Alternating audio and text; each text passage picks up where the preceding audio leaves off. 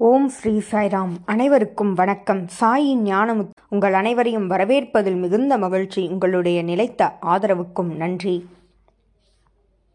கடந்த சில வாரங்களாக பகவானின் குழந்தை பருவ நிகழ்வுகளையும் பகவானின் தெய்வீக வெளிப்பாட்டை வெளிப்படுத்தும் பல நிகழ்வுகளையும் நாம் பார்த்து வருகிறோம். அதனுடைய தொடர்ச்சியாக இன்றும் பல நிகழ்வுகளை பார்க்க இருக்கிறோம். வாருங்கள் பகுதிக்குள் செல்லலாம். கோடை விடுமுறைகளுக்கு பின் உறவக்கொண்டா பள்ளியானது திறக்கப்பட்டது. வகுப்புகளும் தொடங்கப்பட்டது. பகவான் தன் தமையனோடு உறவக்கொண்டாவிற்கு வந்துவிட்டார்.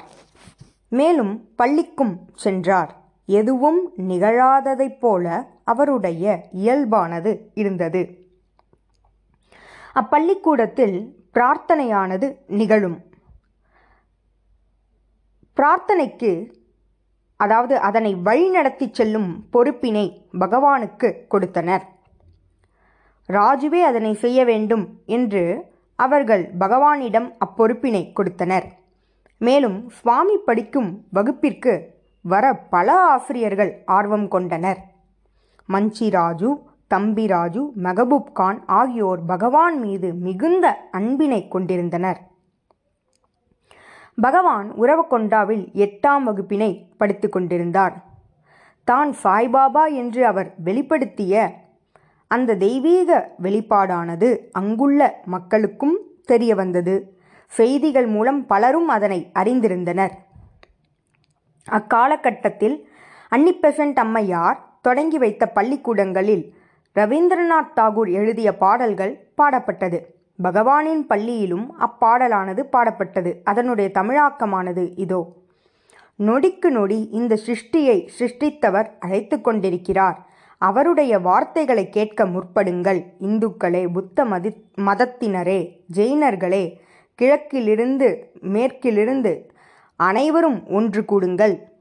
அன்பினால் இணைக்கும் இறைவனை புகழைப்பாட அனைவரும் ஒன்று கூடுங்கள் என்பதே அந்த பாடலாகும். அன்று வியாழக்கிழமை பகவான் தன்னுடைய வகுப்பு மாணவர்களோடு வழிபாட்டில் ஈடுபட்டிருந்தார். அப்பொழுது சுவாமி தன்னுடைய கையினை உயர்த்தி மஞ்சள் நிறமுடைய அரிசியினை சிருஷ்டித்தார்.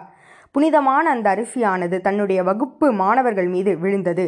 அப்பொழுது அப்துல் காதர் அப்துல் காதிர் என்பவர் மாணவர் தலைவர் அவர் ராஜுவிடம் எப்படி உன் கைகளில் இருந்து இந்த அரிசி வந்தது? என்று கேட்டார். உடனே சுவாமி தன்னுடைய வலது கையினை காட்டினார். அங்கு தாமரை சின்னமானது இருந்தது.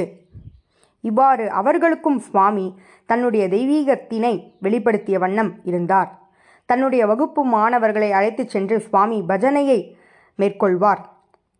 இதுபோல் வியாழக்கிழமைகளில் பகவானை காண அவருடைய தமையனார் வீட்டிற்கு பலரும் வரத் தொடங்கினர். பகவான் தன்னை சாய்பாபா என்று வெளிப்படுத்திய செய்தியானது அனைவருக்கும் பரவியிருந்ததால் பகவானுடைய தமையனார் வீட்டிற்கு அனைவரும் வியாழக்கிழமைகளில் வருகை தர ஆரம்பித்தனர். பிறகு ஆஞ்சநேயலு என்பவரின் வீட்டிற்கும் வருகை தந்தனர். அவர் எக்ஸைஸ் இன்ஸ்பெக்டராக பணிபுரிகிறார். அவருடைய வீட்டிற்கும் வந்து பகவானை தரிசித்த வண்ணம் பலரும் இருந்தனர். வியாழக்கிழமைகளில் மட்டும் சுவாமி ஆசிரியர்களிடமிருந்து அனுமதி பெற்று விரைவாக மதிய நேரத்திலேயே வீட்டிற்கு வந்து விடுவாராம். பூஜையானது ஐந்து மணி அளவில் தொடங்கும். அது எட்டு அல்லது ஒன்பது மணி வரை நடைபெறுமாம். பிறகு என்ன ஆயிற்று என்றால் வியாழக்கிழமைகளில் மதியம் வகுப்புகள் நடைபெறுவதில்லை. ஏனெனில் பகவான் மீது மிகுந்த மதிப்பு கொண்ட ஆசிரியர்கள் மதிய நேரத்தில் அவர்களும் பூஜைக்கு செல்ல ஆர்வம் கொண்டனர். அவர்களுடைய கவலைகள் பற்றியும் அவர்களுடைய பிரச்சனைகள் பற்றியும் பகவானிடம் கூறி அதற்கான தீர்வினை அவர்கள் கேட்பார்கள்.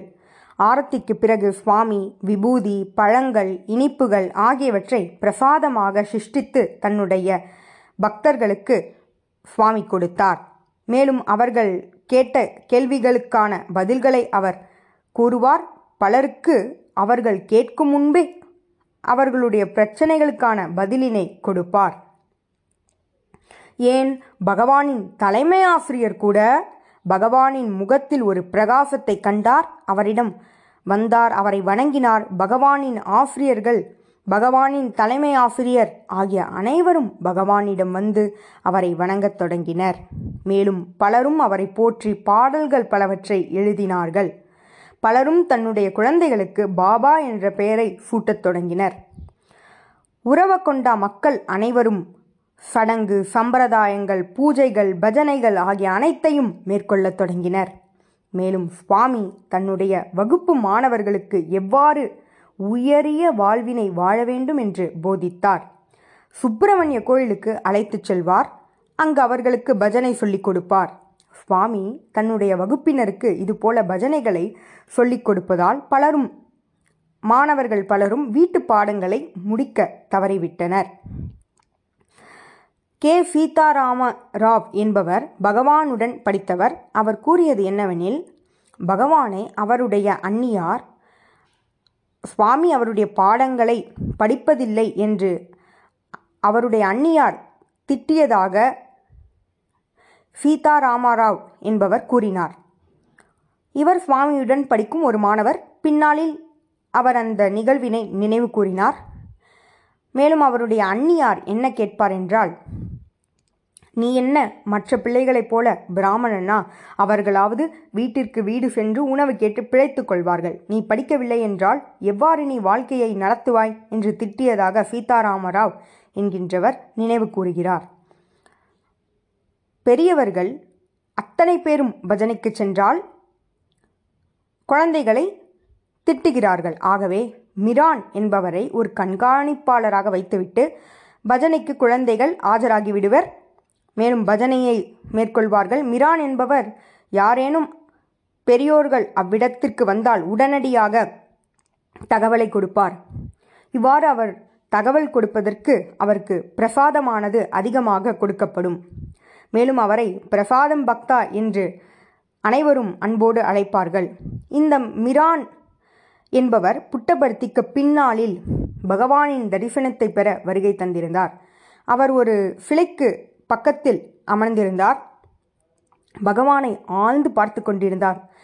பகவான் தூரத்தில் இருந்து அவரை கண்டு கொண்டு அவரை அவருக்கு அருகில் சென்று நீதானே பிரசாதம் பக்தா என்று சரியாக கண்டு கொண்டார் சுவாமி இன்னும் என்னை நினைவில் வைத்திருக்கிறாரே என்று அவர் மிகுந்த மகிழ்ச்சி அடைந்தார் அவருடைய மகிழ்ச்சிக்கு எல்லையே இல்லை. பகவான் குழந்தை பருவத்திலேயே தன்னுடைய பக்தர்களுக்கு தன்னை நாடி வருபவர்களுக்கு அவர்களுடைய துன்பத்தை நீக்கியிருக்கிறார் என்றுதான் சொல்ல வேண்டும். ஒருமுறை ஒரு முஸ்லிம் நபர் அவருடைய குதிரை வண்டி வை குதிரை வண்டி அவருடைய தொழிலாகும். அந்த குதிரையானது காணாமல் போய்விட்டது. அவருடைய வாழ்வே அந்த குதிரையை நம்பித்தான் உள்ளது. ஆகவே பகவானிடம் அவர் வந்தார்.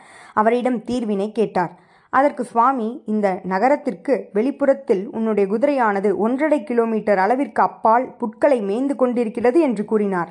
அந்த நபரும் அவ்வாறே சென்று பார்த்தார். மேலும் தன்னுடைய குதிரையை கண்டு கொண்டார் இதேபோல் ஷீரடி பகவானின் அவதாரத்திலும் இதே போன்ற நிகழ்வானது நிகழ்ந்திருக்கிறது. இன்னொரு நிகழ்வு என்னவெனில் ஒரு ஆசிரியர் தன்னுடைய பேனா தொலைந்ததை பற்றி சுவாமியிடம் கூறினார். உடனே சுவாமி உங்கள் வீட்டில் வேலை செய்யும் ஒரு நபரே அதனை எடுத்துவிட்டார் என்று கூறினார். அதற்கு அந்த ஆசிரியர் இல்லை அவ்வாறு செய்ய வாய்ப்பில்லை அவர் நேர்மையானவர் என்று பதில் கூறினார். பிறகு அந்த வேலையாளின் உடைமைகளை தேடி பார்த்தபோது அங்கு பேனா இல்லை என்பதனையும் சுவாமியிடம் கூறினார். சுவாமி அதற்கு அனந்தபுரத்தில் அவருடைய மகன் படிக்கிறார் அவரிடமே இந்த பேனா இருக்கிறது என்பதனை சுவாமி கூறினார். அதேபோல் அந்த பேனாவும் அந்த நபரிடம்தான் இருக்கிறது என்பதனை இந்த ஆசிரியர் பின்பு அறிந்து கொண்டார். ஒருமுறை ஒரு நபர் என்ன செய்தார் என்றால் தன்னுடைய மகன் ஊனமுற்றவனாக இருப்பதால் அந்த குழந்தையை தொலைவில் எங்கோ சென்று விட்டுவிட்டு வந்து வந்து பிறகு வருத்தப்பட்டார். அதனால் அவர் மீண்டும் குழந்தையை பெற அவ்விடத்திற்கு சென்றார் எவ்விடத்தில் அந்த குழந்தையை விட்டாரோ அவ்விடத்தில் சென்று குழந்தையை காண முற்பட்ட போது அக்குழந்தை அங்கு இல்லை. பிறகு பகவானிடம் இவர் ஓடி வந்தார். பகவானிடம் இதற்கு வழி சொல்லுமாறு கேட்டார். பகவானோ அவருக்கு வழி கூறினார். பகவான் கூறியது என்னவெனில் மூன்று நாட்களில் உன்னுடைய மகனானவன் கிடைத்து விடுவான் எட்டு நாட்களுக்குள் அவன் உன்னிடம் வந்து விடுவான் என்று கூறினார். அதேபோல் நிகழ்ந்தது. இவ்வாறு சுவாமி பலருக்கும் அப்பொழுதே இரட்சகனாக இருந்தார். ஒவ்வொரு நிலையிலும் ஒவ்வொருவருடைய துன்பத்திற்கும் சுவாமி அவர்களுடைய துன்பத்தை போக்குவதற்கான வழியாக அவர்களுக்கு ஒரு மாபெரும் சக்தியாக துணை நின்றார் துணை நிற்கிறார் என்றுதான் சொல்ல வேண்டும். இவ்வாறு சுவாமியின் புகழானது எங்கும் பரவத் தொடங்கியது. அனைவரும் பஜனைகளை மேற்கொள்ளத் தொடங்கினார்கள். சேஷமராஜுவிற்கு இது பிடிக்கவில்லை. அதாவது சுவாமியின் தமையனாருக்கு. மிகுந்த கவலை கொண்டார். பகவானின் படிப்பு என்ன ஆகுமோ அல்லது அவருடைய வாழ்க்கை என்ன ஆகுமோ என்று நினைத்து அவர் மிகுந்த கவலை கொண்டார். சுவாமி அப்பொழுதே கூறுவாராம் இந்த தெலுங்கு பண்டிட் அதாவது அவருடைய தமையனை குறிப்பிட்டு அவருக்கு என்னை பற்றி ஒன்றும் தெரியாது என்று சுவாமி கூறுவாராம். ராஜுவின் ஆசிரியர்கள் மஞ்சிராஜு தம்மிராஜு ஆகியோர் பகவானிடம் ஈர்க்கப்பட்டு எப்பொழுதும் சுவாமியிடம் வருவார்களாம். பல கேள்விகளை அவரிடம் முன்வைப்பார்களாம். அதற்கு உயர்ந்த தத்துவத்தை சுவாமி மிகுந்த தெளிவுடன் எடுத்து கூறுவாராம். அவர்கள் அனைவருக்கும் ஆச்சரியமாக இருக்குமாம். வெங்கட்ரமணா என்பவர் அறிவியல் ஆசிரியர். மேலும் அவர் துணை தலைமை ஆசிரியர் கூட. உறவு கொண்டாவில் அவர் துணை தலைமை ஆசிரியராக பணிபுரிந்து வருகிறார். பணிபுரிந்து வந்தார். அவருக்கு ஜனாதிபதி விருது கிடைத்திருக்கிறது. அவர் பகவானின் தெய்வீகத்தை சவால் விடுத்தார். சுவாமியும் அந்த சவாலினை ஏற்றுக்கொண்டார். சுவாமி கூறினார் நீ எந்த சோதனை வேண்டுமானாலும் செய். பிறகு என்னை நம்பு. சோதித்துப் பாரு. பிறகு என்னை நம்பு என்று கூறினாராம். இந்த வெங்கட்ரமணா என்பவர் ஒரு தேங்காயை எடுத்து இந்த தேங்காய் எப்படி உடையும்? எத்தனை சில்லாக உடையும்? என்று கேட்டாராம். அதற்கு சுவாமி ஐந்து பிரிவாக உடையும் என்று பதில் கூறினாராம். வெங்கட்ரமணா என்பவர் அந்த தேங்காயை உடைத்த பொழுது ஐந்தாக அது சிதறி கீழே விழுந்ததாம். அப்பொழுதும் அவருக்கு பகவான் மீது நம்பிக்கை வரவில்லை. ஒரு முறை அந்த வெங்கட்ரமணாவிற்கு கொடிய வயிற்று வழி ஏற்பட்டது. ஏன் மருத்துவர்கள் கூட அதனை சரி செய்ய இயலவில்லை. பிறகு ஒருவர் ராஜுவிடம் செல்லலாம் என்று கூற அவருடைய அகங்காரமானது அதற்கு இடம் தரவில்லை. ஆனால் அவருடைய மனைவி சென்று பகவானிடம் கேட்டார். அப்பொழுது சுவாமி எப்படி இருக்கிறார் உன்னுடைய கணவர்? என்று கேட்டு வயிற்று வலி எப்படி இருக்கிறது? என்று கேட்டு விபூதியினை சிருஷ்டித்து கொடுத்தார். விபூதியினை உண்ட பிறகு அவருடைய வயிற்று வலியானது தடம் தெரியாமல் சரியானதாம். ஆகவே இறுதியில் அவர் மிகப்பெரிய பக்தனாக அவர் மாறினார். அதேபோல் தலைமை ஆசிரியர் லட்சுமிபதி என்பவர் ஒழுக்கமும் கண்ணியமும் கொண்ட நபராவார். பக்தியில் சிறந்தவர் அவர். அவருடைய வீட்டில் ஞாயிற்றுக்கிழமைகளில் பஜனை நடைபெறுமாம். அவருடைய மகள் லலிதா நினைவு கூறுவது என்னவெனில் பகவான் அந்த பஜனைகளில் முன்னின்று முதன்மையான பாடகராக நின்று பாடுவாராம். அவர் பாடும் பாடல்கள் இன்றும் தன்னுடைய காதுகளில் ஒழிப்பதாக அவருடைய மகளானவர் நினைவு கூறுகிறார். சுவாமி அந்த நாள் முழுவதும் அங்கே பாடுவாராம். பிறகு மாலையில் பூஜை நடைபெறுமாம். அவருடைய தாயாருக்கு ரோஜாவினை சிஷ்டித்து கொடுப்பாராம் சுவாமி. இவ்வாறு சுவாமியின் கருணையானது எங்கும் நிறைந்த வண்ணம் இருந்தது. நோயுற்றோருக்கு விபூதியினை சிஷ்டித்து கொடுத்து குணப்படுத்துகிறார். இவர் ஷிரடி பகவானா என்று சந்தேகித்த பலருக்கும் தானே ஷிரடி பகவான் என்று அவருடைய ஷிரடி பகவானின் அங்கியினை சிருஷ்டித்து காட்டுவாராம் பிறகு சுவாமி அவருடைய புகைப்படத்தை சிருஷ்டித்து காட்டுவாராம்.